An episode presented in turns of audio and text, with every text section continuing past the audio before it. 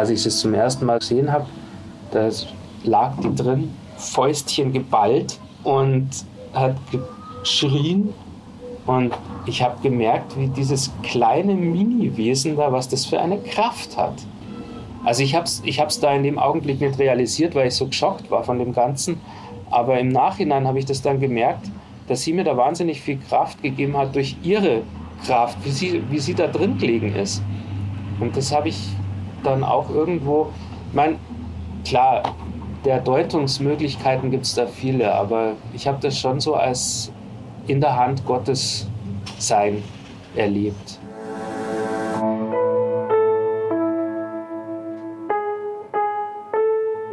Eltern ohne Filter.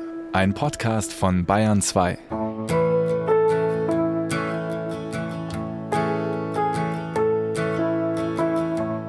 Hey, Wahnsinn, oder? Jetzt ist der Sommer da. Und irgendwie ist alles auch schon wieder so ein bisschen normaler. Stellt euch vor, nächste Woche gehe ich ins Kino. Ohne Kinder. Aber trotzdem fühlt sich vieles für mich immer noch total komisch an. Einkaufen zum Beispiel. Oder die Kinder mit Maske in die Schule schicken. Was mich an der Corona-Krise ja am meisten beschäftigt hat, ist so ein Gefühl der Sinnlosigkeit. Warum passiert sowas? Und dabei bin ich eigentlich gar kein Mensch, der jetzt in allem nach dem Sinn sucht. Aber in den letzten paar Monaten, da hätte ich mir doch manchmal eine höhere Instanz gewünscht, die man mal fragen kann, was das alles soll oder verantwortlich machen kann. Für manche Menschen ist diese höhere Instanz ja immer bei ihnen. Und viele nennen die dann Gott, so wie Michael. Den hat sein Gott in seinen schwersten Zeiten als Vater begleitet. Ja, hallo, ich bin der Michael. Ich bin Gemeindereferent in einer kleinen Gemeinde östlich von München. Ich habe eine Frau, ein bisschen ungewöhnlich, die ist evangelisch, ich bin katholisch, aber das ist mehr eine Bereicherung als eine Schwierigkeit. Und ich habe eine Tochter, Filiana, die ist acht Jahre alt, spielt leidenschaftlich Fußball und geht in die zweite Klasse in die Grundschule bei uns. Ich treffe Michael im Fahrgarten. Wegen Corona haben wir uns für das Interview draußen verabredet. Und hinter uns, da ist Michaels Arbeitsplatz. Eine ziemlich typisch oberbayerische Kirche.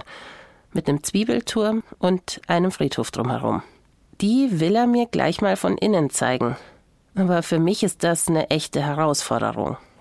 Ich habe ja diese Kirchenangst.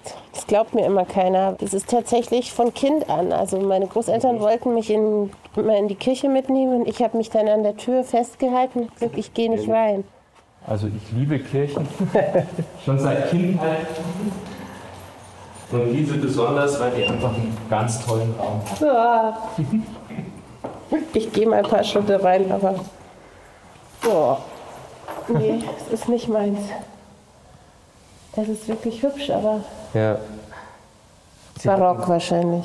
Es ist Neubarock, also Klassizismus.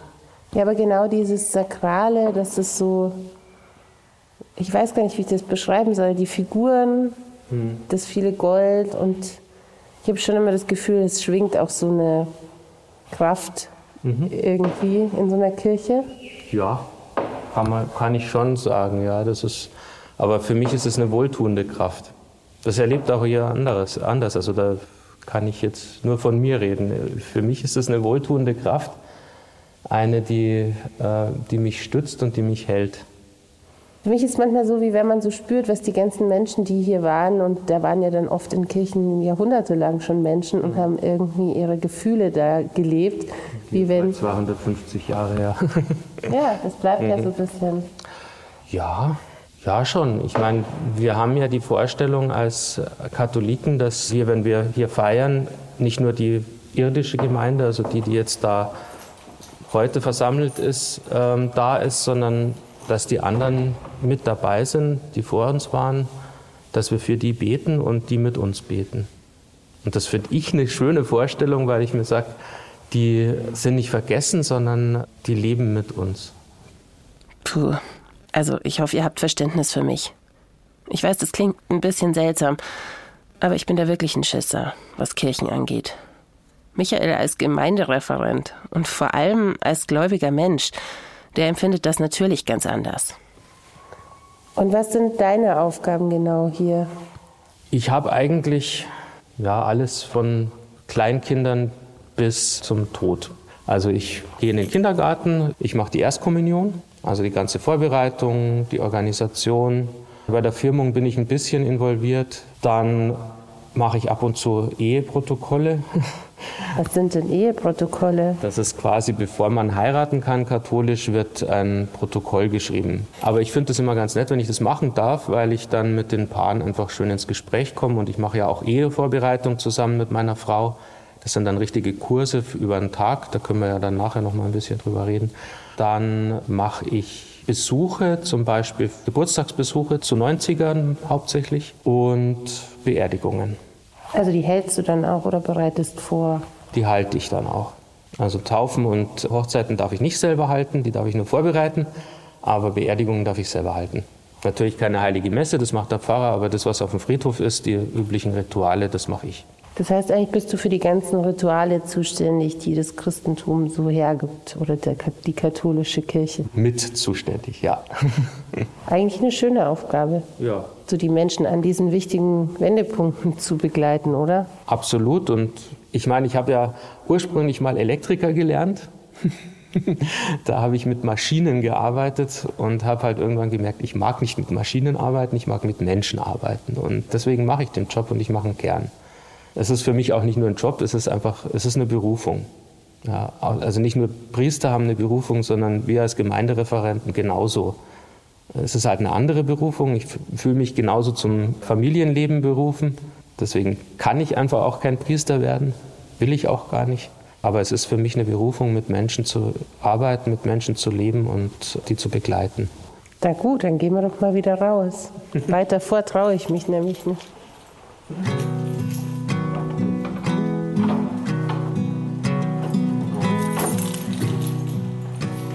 Wallpaper's gone, but my bags are unpacked.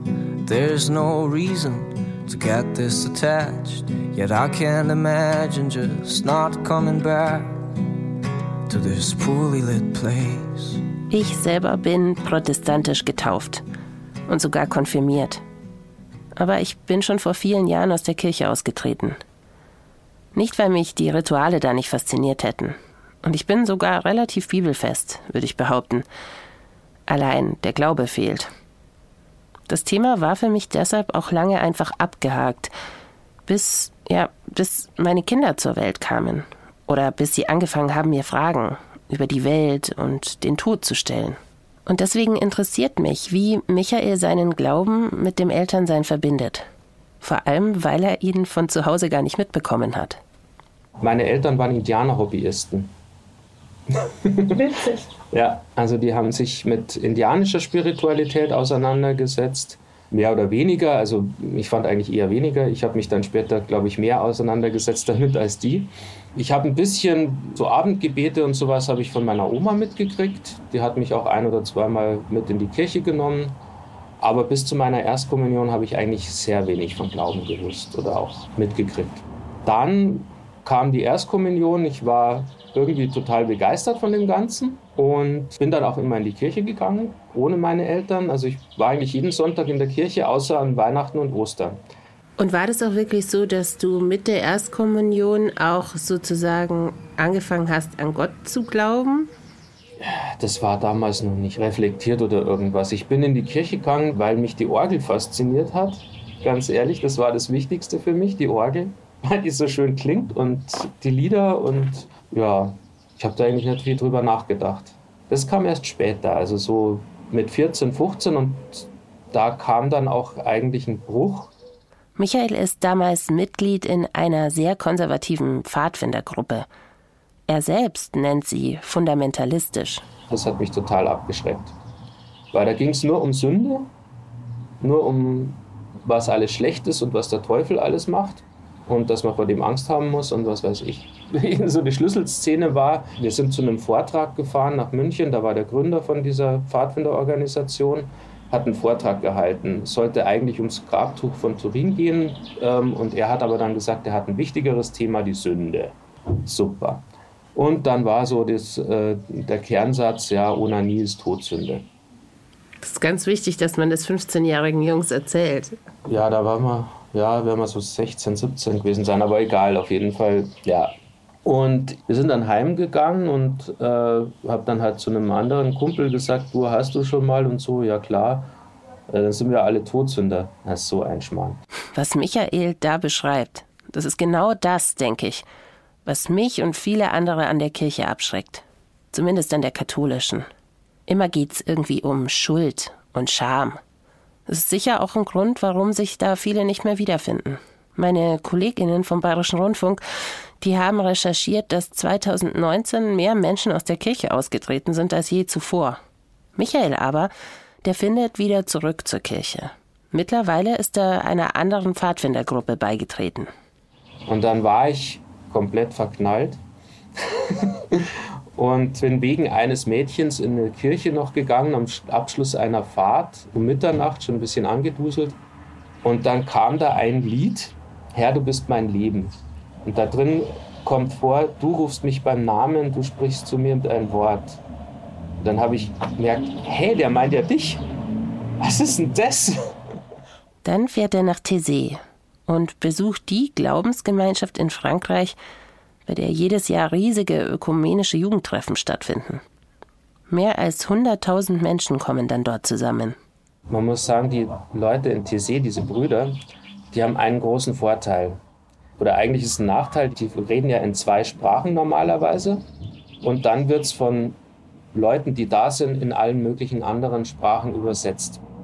So, die müssen also ziemlich einfach reden, sodass die anderen auch verstehen und übersetzen können. Und das ist so hilfreich, weil die damit halt Sachen, die kompliziert sind, also das ist nicht, dass die oberflächlich wären oder so überhaupt nicht, sondern ganz im Gegenteil. Die können Sachen, die total spannend und wichtig sind und, und äh, schwierig sind, total einfach erklären. Und da habe ich gemerkt, ja, da ist mehr drin als nur Sünde und ich muss das und das machen, damit ich ein guter Christ bin, sondern da steckt so viel Weisheit in dieser Bibel drin. Und das ist einfach Lebenserfahrung, was die, was die Menschen in 2000, 3000 Jahren erfahren haben. Und das ist da eingedampft, das ist in Geschichten verwoben. Und diese Lebenserfahrung, die habe ich gespürt und habe gedacht, ja, das ist es. Und da möchte ich weitergehen.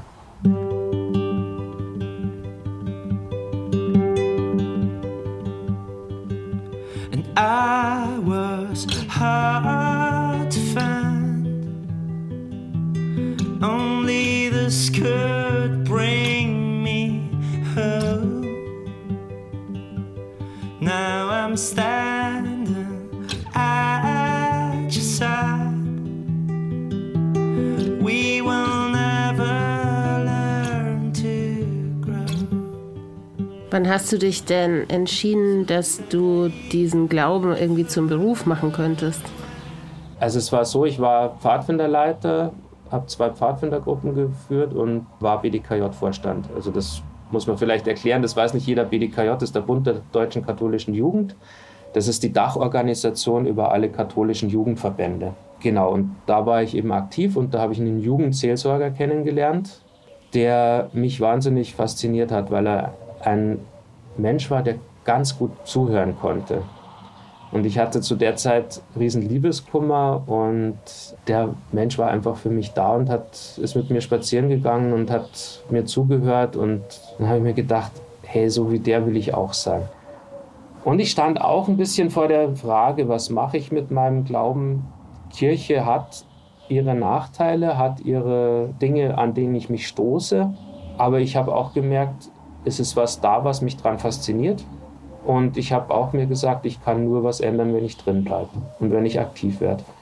Und das war dann eigentlich auch der Ausschlag zu sagen, dann mache ich das zu meinem Beruf.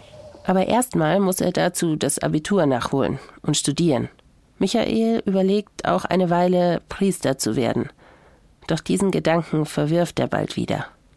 Denn mittlerweile hat er in der Fachoberschule seine zukünftige Frau kennengelernt. War das Ausschlaggebende für dich, dass du in einer Beziehung leben wolltest oder war auch schon der Gedanke, dass du vielleicht irgendwann eine Familie gründen möchtest? Beides, ja. Also, wie soll ich das sagen? Ich habe Familie vermisst als Kind. Meine Eltern waren voll berufstätig. Ich war Schlüsselkind. Und von meinem Vater habe ich nicht viel mitgekriegt. Der war einfach ja, für mich nicht greifbar. Der war der, unter der Woche in der Arbeit und am Wochenende äh, in seinem Silberschmiedekeller. Hobby. Hobbykeller. Der hat Silberschmuck gemacht und war da im Hobbykeller verschwunden am Wochenende. Und ich wollte an und für sich gerne selber Familie haben. Einfach aus der Sehnsucht heraus, dass ich das nicht so erlebt habe und dass mir da einfach was gefehlt hat. Was haben denn deine Eltern, die Indianer-Spiritualisten, gesagt? Die waren nicht begeistert. Die haben gar nichts gesagt, sagen wir es mal so. Ähm, Im Nachhinein war mein Vater extrem sauer. Der hat einfach aufgrund einer schlechten Erfahrung, er war Ministrant in der Au in München und dem hat bei einer Beichte ein Pfarrer eine Watschen gegeben. Und seitdem war für den Kirche. Ich verstehe es, ja klar, es war ein Scheißerlebnis, sowas geht überhaupt nicht. Und ja, der hat zuerst gar nichts gesagt. Erst dann, wie ich heiraten wollte, da ist er total abgedreht und äh, hat dann Kontakt abgebrochen. Michaels Vater kann nicht verstehen, dass er studieren will, dass er in einer Gemeinde arbeiten will und dass er bei der Hochzeit den Namen seiner Frau annimmt. Erzähl mal, wie das war, als ihr euch entschieden habt, Kinder zu kriegen. Was war euch wichtig? Was uns wichtig war, eigentlich, dass es mehrere sind, was dann ja nicht geklappt hat. Und ja, dass wir einfach als Eltern gemeinsam da sind. Dass nicht einer für die Kinder zuständig ist, sondern beide. Also das war uns am allerwichtigsten. Als jemand, der selber ungläubig ist, welche Rolle spielt es denn in eurer Paarbeziehung oder hat es gespielt? Habt ihr diskutiert oder seid ihr zusammen in die Kirche gegangen oder eben diese Fahrten oder was ja. macht es in der Beziehung aus, sozusagen, dass man das Gleiche oder an den gleichen Gott zumindest glaubt? Mhm. Naja, also es sind natürlich die Rituale. Also uns war unsere Hochzeit ganz wichtig, dass wir die selber gestalten, dass wir also da möglichst viel auch äh, uns einbringen. Wir haben unsere Texte eingebracht, die auch was mit unserem Leben zu tun hatten, nicht die üblichen Trauungstexte da, sondern was, was mit uns zu tun hat. Wir hatten zum Beispiel die Frau am Jakobsbrunnen, wo Jesus ja eine Ausländerin, Andersgläubige quasi anspricht. Ne? Das war uns wichtig, dass so diese Verbindung zwischen den Konfessionen da deutlich wird. Uns ist es wichtig, dass wir ab und zu gemeinsam in die Kirche gehen. Wir beten oft am Mittagstisch, das ist uns auch so eine wichtige Sache. Und ich denke, wir merken halt beide, dass wir durch den Glauben getragen sind. Auch jetzt in den schwierigen Situationen als unsere Kleine im Krankenhaus war, als Frühgeburt, vier Monate Krankenhaus, da hat es uns wirklich gut getan, dass wir wussten, wir sind da nicht allein. Die Schwangerschaft von Michaels Frau ist von Anfang an schwierig, erzählt er. Eigentlich erwarten sie Zwillinge. Doch in der neunten Woche geht eines der beiden Kinder ab. Die Schwangerschaft ist danach instabil und seine Frau muss viele Monate lang liegen. Den letzten Monat vor der Geburt verbringt sie schon im Krankenhaus. Tja, und dann an Allerheiligen 2011. 1.11.11., .11., das ist auch ein tolles Geburtsdatum. Am Tag vorher ist meine Frau in der Dusche ausgerutscht und dann war die Schwangerschaft beendet. Notkaiserschnitt und na, dann war sie da. Mit wie viel Gramm? 620, 33 Zentimeter. Ich habe ein Bild dabei. Mhm. Darf ich dir zeigen? Ja, gerne. Das war das erste Bild nach drei Stunden oder so, wo sie auf der Welt war. Ist es nicht wahnsinnig beängstigend? Also so klein und ja. unter Plastik und unter Schläuchen und ja. man kann sich gar nicht vorstellen, dass das schon leben kann eigentlich. Ja. Entschuldigung. Das alles gut. Ja, also es ist krass einfach. Und trotzdem also da war es ja ziemlich ruhig, aber ähm, als ich es zum ersten Mal so gesehen habe, da lag die drin, Fäustchen geballt und hat geschrien und ich habe gemerkt, wie dieses kleine Mini-Wesen da, was das für eine Kraft hat. Also ich habe es ich hab's da in dem Augenblick nicht realisiert, weil ich so geschockt war von dem Ganzen. Aber im Nachhinein habe ich das dann gemerkt, dass sie mich da, dass sie mir da wahnsinnig viel Kraft gegeben hat durch ihre Kraft, wie sie, wie sie da drin gelegen ist. Und das habe ich dann auch irgendwo Ich meine, klar, der Deutungsmöglichkeiten gibt es da viele, aber ich habe das schon so als in der Hand Gottes sein erlebt. Ja? Also ich habe das gemerkt, ja, ich brauche jetzt wahnsinnig Kraft, sie braucht wahnsinnig Kraft und ich habe die plötzlich, weil da jemand ist.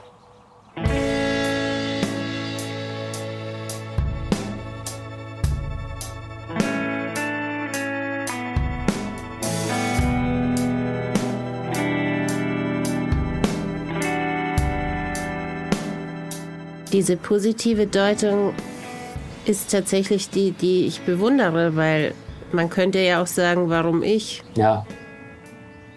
Man könnte auch sagen, warum passiert uns das jetzt? Wir haben doch, wir haben doch alles richtig gemacht. Wir sind, wir glauben doch sogar und ja. anderen passiert es nicht. Ja. Wie kann man sich vor den Gedanken? Jesus war auch supergläubig und war sogar Gottes Sohn und ist am Kreuz geendet. That's life. Und wenn ich Glauben lebe und das Leben ausblende, dann falle ich in solche Löcher. Aber für mich ist das ja tief im Leben dran. Und deswegen hat mir das Kraft gegeben. Wie lange wart ihr im Krankenhaus mit der Filiana? Vier Monate. Und immer wieder gibt es Komplikationen, erzählt Michael. Filiana muss sich einer großen Operation unterziehen. Und sie trinkt nicht die Menge, die ihrem Alter entspricht. Doch dann findet ein Arzt heraus, dass sie das Silver-Russell-Syndrom hat. Das ist ein Kleinwuchssyndrom. Das kommt nur bei einer von einigen tausend Geburten vor.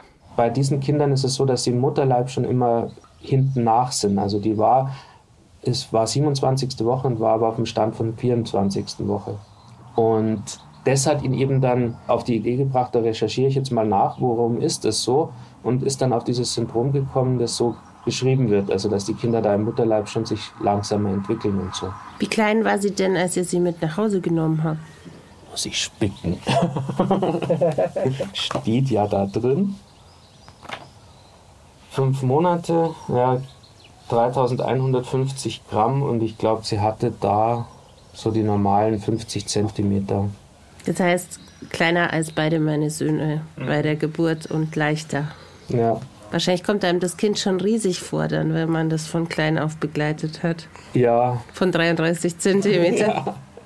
Klar, und jetzt äh, bekommt sie seit vier Jahren Wachstumshormone. Das heißt, sie ist jetzt größenmäßig, hat sie an ihre Klassenkameradinnen angeschlossen. So sieht sie jetzt ah, aus. super. Das war letztes Jahr. Hm.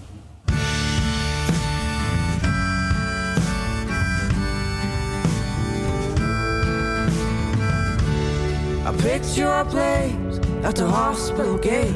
Oh, I will never forget. Used to remember that place, by the look in your eyes, I didn't know about the rest. Die Zeit im Krankenhaus schweißt Michael und seine Frau noch mehr zusammen, erinnert er sich. Sie kümmern sich abwechselnd um ihre winzige Tochter.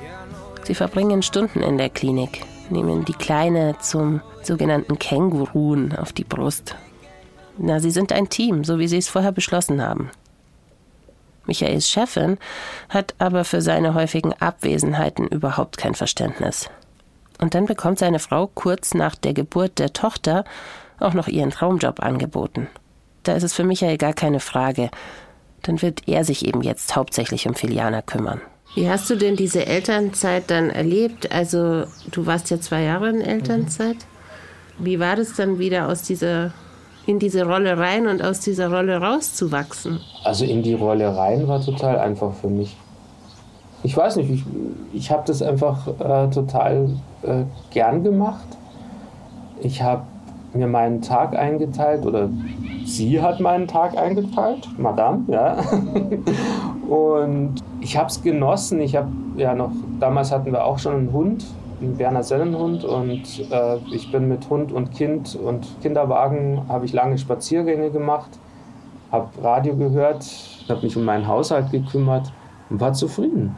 Ich hätte gar nichts anderes gebraucht. Ich hätte das noch zehn Jahre machen können. Seit Filiana in der Grundschule ist, also seit zwei Jahren, hat sie eine Schulbegleitung, erzählt Michael. Aus dem winzigen Sorgenkind ist aber ein aufgewecktes und aktives Mädchen geworden. Vor allem spielt sie gern Fußball am liebsten mit Papa. Glaubst du, dass du eine andere Bindung zu deiner Tochter hast als andere Papas zu ihren Kindern? Ich weiß es nicht, ich kann es nicht beurteilen, weil ich einfach das nicht anders kenne. Aber ich habe auf jeden Fall eine sehr intensive Beziehung zu meiner Tochter, ja. Kommt sie auch zu dir, wenn sie sich sorgt? Mhm. Also sie kommt zu uns beiden, aber sie kommt auch zu mir, ja. Ich muss es echt zugeben. Ungefähr das allerletzte, was ich von einem katholischen Gemeindereferenten erwartet hätte, ist, dass er Vaterschaft und Partnerschaft so gleichberechtigt lebt. Und ehrlich gesagt, naja, ich fühle mich auch ein bisschen ertappt in meinen Vorurteilen. Anfangs hatte Michael mir ja auch erzählt, dass er gemeinsam mit seiner Frau Eheseminare gibt. Und da interessiert mich jetzt schon sehr, was die beiden dann den Paaren erzählen. Ja. Würdest du sagen, dass das ein progressives Familienbild ist, was du da vertrittst? Oder ist es eins, das doch stark vom Glauben geprägt ist? Es ist progressiv, weil es stark vom Glauben geprägt ist. Von meinem Glauben. Ja. Das musst du mir jetzt erklären. Gott schuf den Menschen als sein Abbild, als Mann und Frau schuf er sie. Gleichberechtigt, gleichwertig, gleichartig. Also wenn man wenn man die Bibel ernst nimmt, dann kann man da eigentlich keine so äh, großen Unterschiede rausarbeiten, wie das oft in der Tradition gemacht worden ist. Und so sehe ich das und so vermittel ich es auch. Ja, genau, das ist ja so. Die Folge dessen, dass der Mensch quasi Scheiße gebaut hat, also der Sündenfall, der sogenannte, war ja die Folge davon, dass der Mann über die Frau herrscht. Das heißt, das ist nicht gewollt. Und deswegen sage ich, also eine gleichberechtigte Partnerschaft widerspricht dem Glauben absolut nicht, sondern ist getragen davon. Gleichberechtigung, biblisch begründet. Da bin dann sogar ich für zu haben, wenn Glaube so vermittelt wird. Über was sprecht ihr denn, wenn ihr über Glauben sprecht, du und deine Tochter oder ihr und deine Tochter? Über das, was ihr halt gerade begegnet. Zum Beispiel, was ist mit dem Opa, warum ist der nicht mehr da? Wir sprechen darüber, wenn zum Beispiel ja, verschiedene Heiligenfeste anstehen, wenn, wenn Nikolaus ist, wer war denn der Nikolaus? Dann erzähle ich ihr von ihm. Wenn wir in der Kirche sind und sie sieht da was, ähm, irgendein Heiligenbild oder sonst was und sie möchte wissen, ja, was, wer ist denn das? Warum ist der da? Einfach auf ihre Fragen versuche ich zu antworten.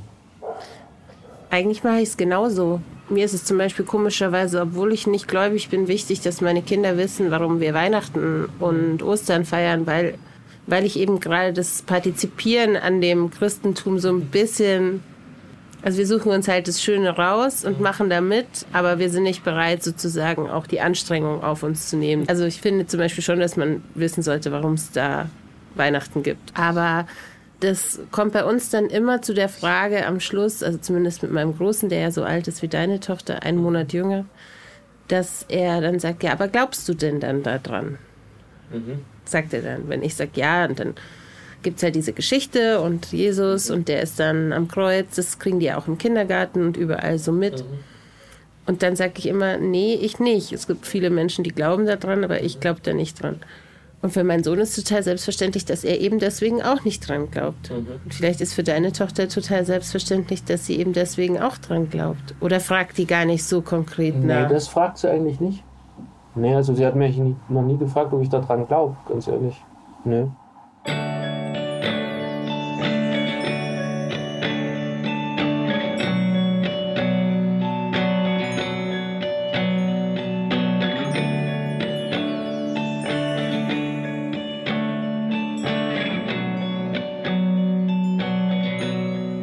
Es ja vorhin schon mal gesagt.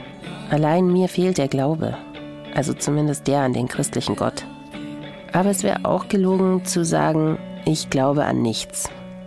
Das merke ich gerade in diesem Gespräch. Und dass da schon so eine Sehnsucht ist. Ein Wunsch, sich aufgehoben zu fühlen. Manchmal beneide ich Menschen, die glauben darum, dass sie ihren Kindern so was Tröstendes erzählen können. Also, als mein Opa gestorben ist, war mein Sohn auch sehr traurig. Und der war auch sehr traurig, weil ich sehr traurig war. Mhm. Und dann hat er mich natürlich auch gefragt, ist der jetzt einfach weg? Mhm. So. Und dann habe ich ihm, das ist ja natürlich auch Spiritualität ein Stück mhm. weit, das ist jetzt nicht glauben, aber ich habe natürlich auch gesagt, solange wir uns erinnern an ihn, mhm. ist er nicht weg. Mhm.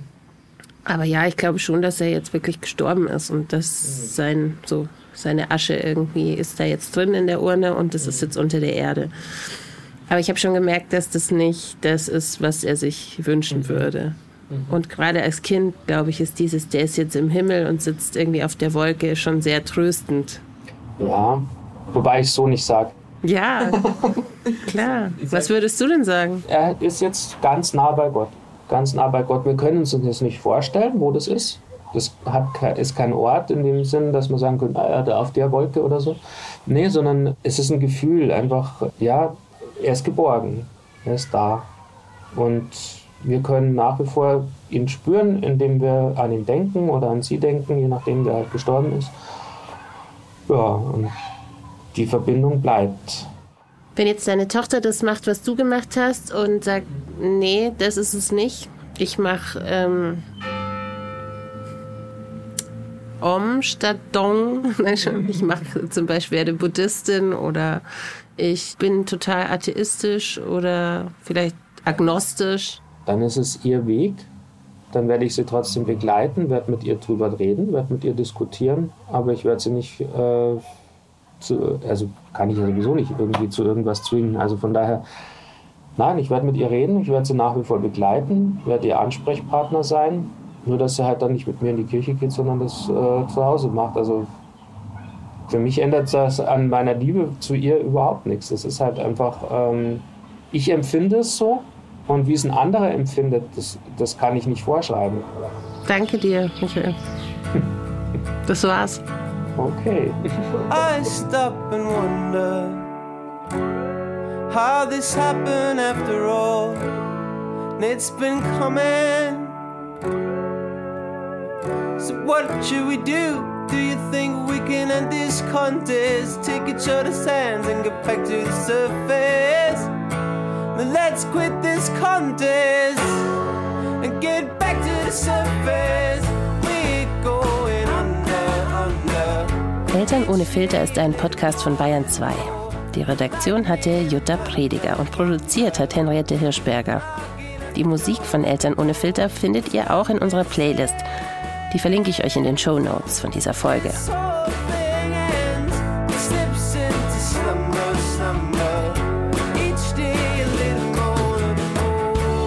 Wir machen jetzt zwei Wochen Pause und wir kommen dann zurück mit Geschichten von ganz normalen Eltern und ihren besonderen Herausforderungen. Lasst uns ein Abo da, wenn ihr die nicht verpassen wollt. Eure Christina.